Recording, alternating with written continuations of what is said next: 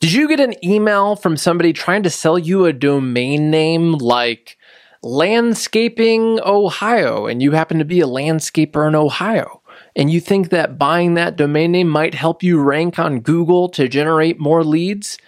Well, you may be right, but often when people ask me, hey, should I buy all these different domain names that have my keyword and city name in them? My answer is typically probably not. In this episode, I'm going to share with you the reason why owning a bunch of domain names may just create more waste and expense for you and may not actually help you rank higher on Google unless it's done exactly correctly. My name is Jack Justice, and welcome to the Landscaper's Guide to Modern Sales and Marketing. In this show, we help lawn and landscape contractors get found online by the right customers. And in today's episode, I'm going to share a kind of technical response about SEO, search engine optimization. And if you'd like to learn more, I have a really easy to read book that explains all this stuff that landscapers love. It's an Amazon bestseller, but you can get it for free from my website at landscapingbook.com. All you have to do is pay for shipping. So grab it at landscapingbook.com and let's dig into the answer of should I buy a bunch of different keyword rich domain names for my landscaping company? We weren't getting the leads that I knew we could. We weren't getting the right leads. What started happening is that our, our leads are more qualified. Our sales have probably gone up by about 10 to 15% a year. We're going to increase our sales volume by a million dollars in a year. When it comes to choosing your domain name for your business and deciding whether or not you should buy additional domain names, I believe it comes down to three key things. The first one is domain authority. The second one is branding. And the third one is what is your website maintenance and hosting budget and how much time do you really want to spend doing those things? So, first, let's talk about domain authority. And before we geek out on domain authority, I want to share a story with you. Uh, I live in a small town and there's a coffee shop, and there's a group of guys who I think these guys may have been drinking coffee together for like 20 years. Every morning they get together. I don't know. Uh, for the 12 years that I've lived here, I see these guys every single time I go to the, the coffee shop. And one time I was there, and one of them asked the the table if if they knew a repair person. I can't remember exactly what it was. Another guy took out a piece of paper, wrote down someone's name and phone number, and handed him the paper. Let's just pretend that he wrote down Joe and a phone number. And I'll bet the other guy called Joe and hired him because that referral came from somebody he knew, somebody that he liked, and somebody that he trusted. The internet is the same way in the sense that Google wants whatever they show you, they want to trust it. They want to trust that whatever they rank on their first page is valuable. Um, it's not. It's not going to have malware or ha- uh, hack your website. It's going to be relevant. And one of the key ways that they establish trust is through links. When one website links to another website, it passes what's called domain authority. Now, the more powerful the uh, the first website is linking to the other one, um, the the bigger the impact it'll have. Like if you got a referral from a family member about a piece of hunting gear that you that they've used um, for years and years and years, it would have likely more weight than it would if um, you just read an online review and only one person left an online review, right? See what I mean?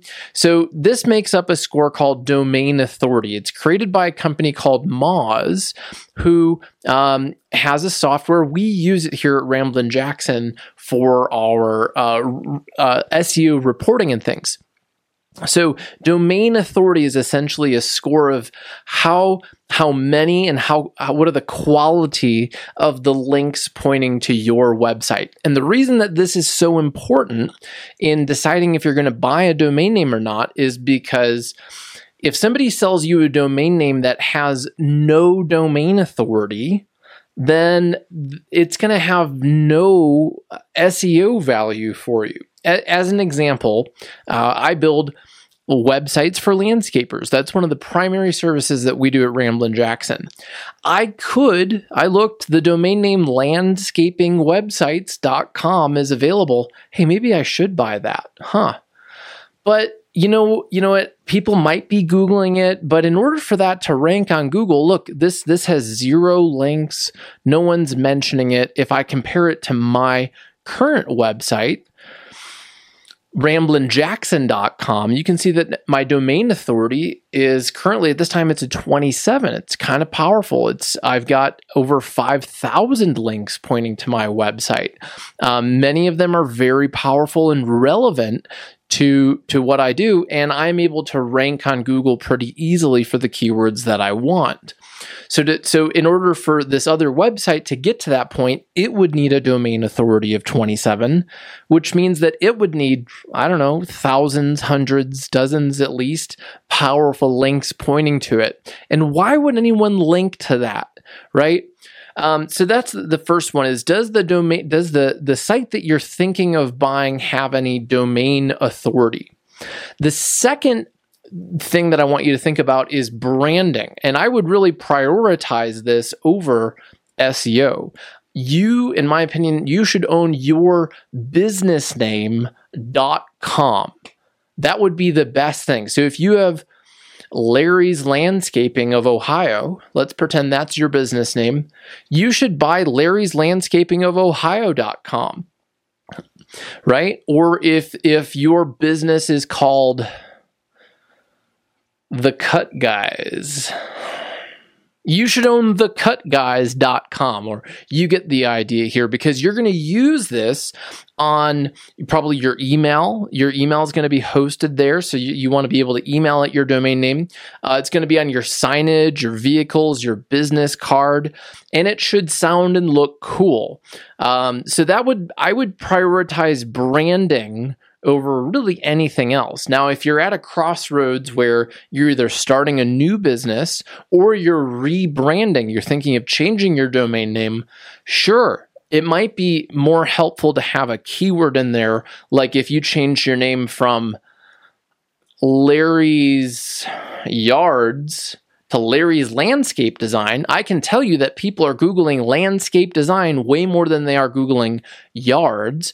And, and therefore having Larry's landscape design.com, that would help. Having those keywords in your domain name would help from SEO standpoint, as long as you knew it was going to be a long term decision where you're going to be building links back to that site um, over time. It's like a fruit tree.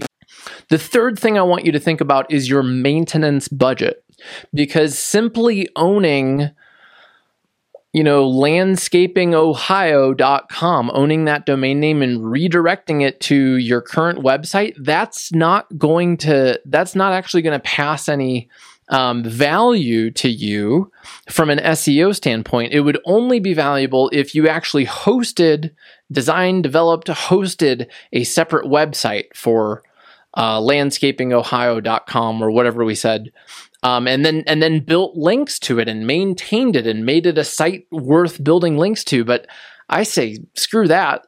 You know, focus on your one main website and build links to it. So those are the three, the top three things to consider when you're buying a domain name or when you are uh, thinking of buying additional domain names that you're probably you're, you're going to get emails all the time, people trying to sell you domain names, and this is the thought process to go through. I get them all the time myself.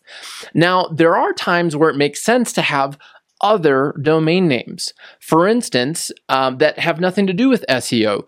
Um, if you want to learn more about how to get started with digital marketing, what you should do first, um, how does SEO actually work? Should you do social media before you build your website or after or at the same time? I wrote an Amazon best selling book on this topic called Get Found Online, which you can grab at landscapingbook.com com. Now, you see what I did there? I own the website and the domain name landscapingbook.com, and now I'm able to mention it in in my podcast. Um, I was actually on TV one time, and I told people to go there. Um, so landscapingbook.com is really easy to remember. So you can buy domain names like that and either um, host a website there, or if you go to jackjustice.com, I just redirect that domain name to the about my bio page on my main website. So those are those are some other things that you can do um, with your with with domain names. And I will warn you that when you buy a domain name, yes, you should pay the extra eight or $12 a year to own the .info, .biz, .net, whatever else they're going to sell you when you're checking out, buy the .info version of your domain name before somebody else does. All right, so hopefully this was helpful to you. I hope you enjoyed today's show. And if you did, um, make sure that you check out a free copy of my book, uh, from landscapingbook.com. And this will, uh, all you have to do is pay for shipping, and I'll send you some cool videos too. Thanks so much for watching this video and checking out today's episode. I look forward to talking to you next week.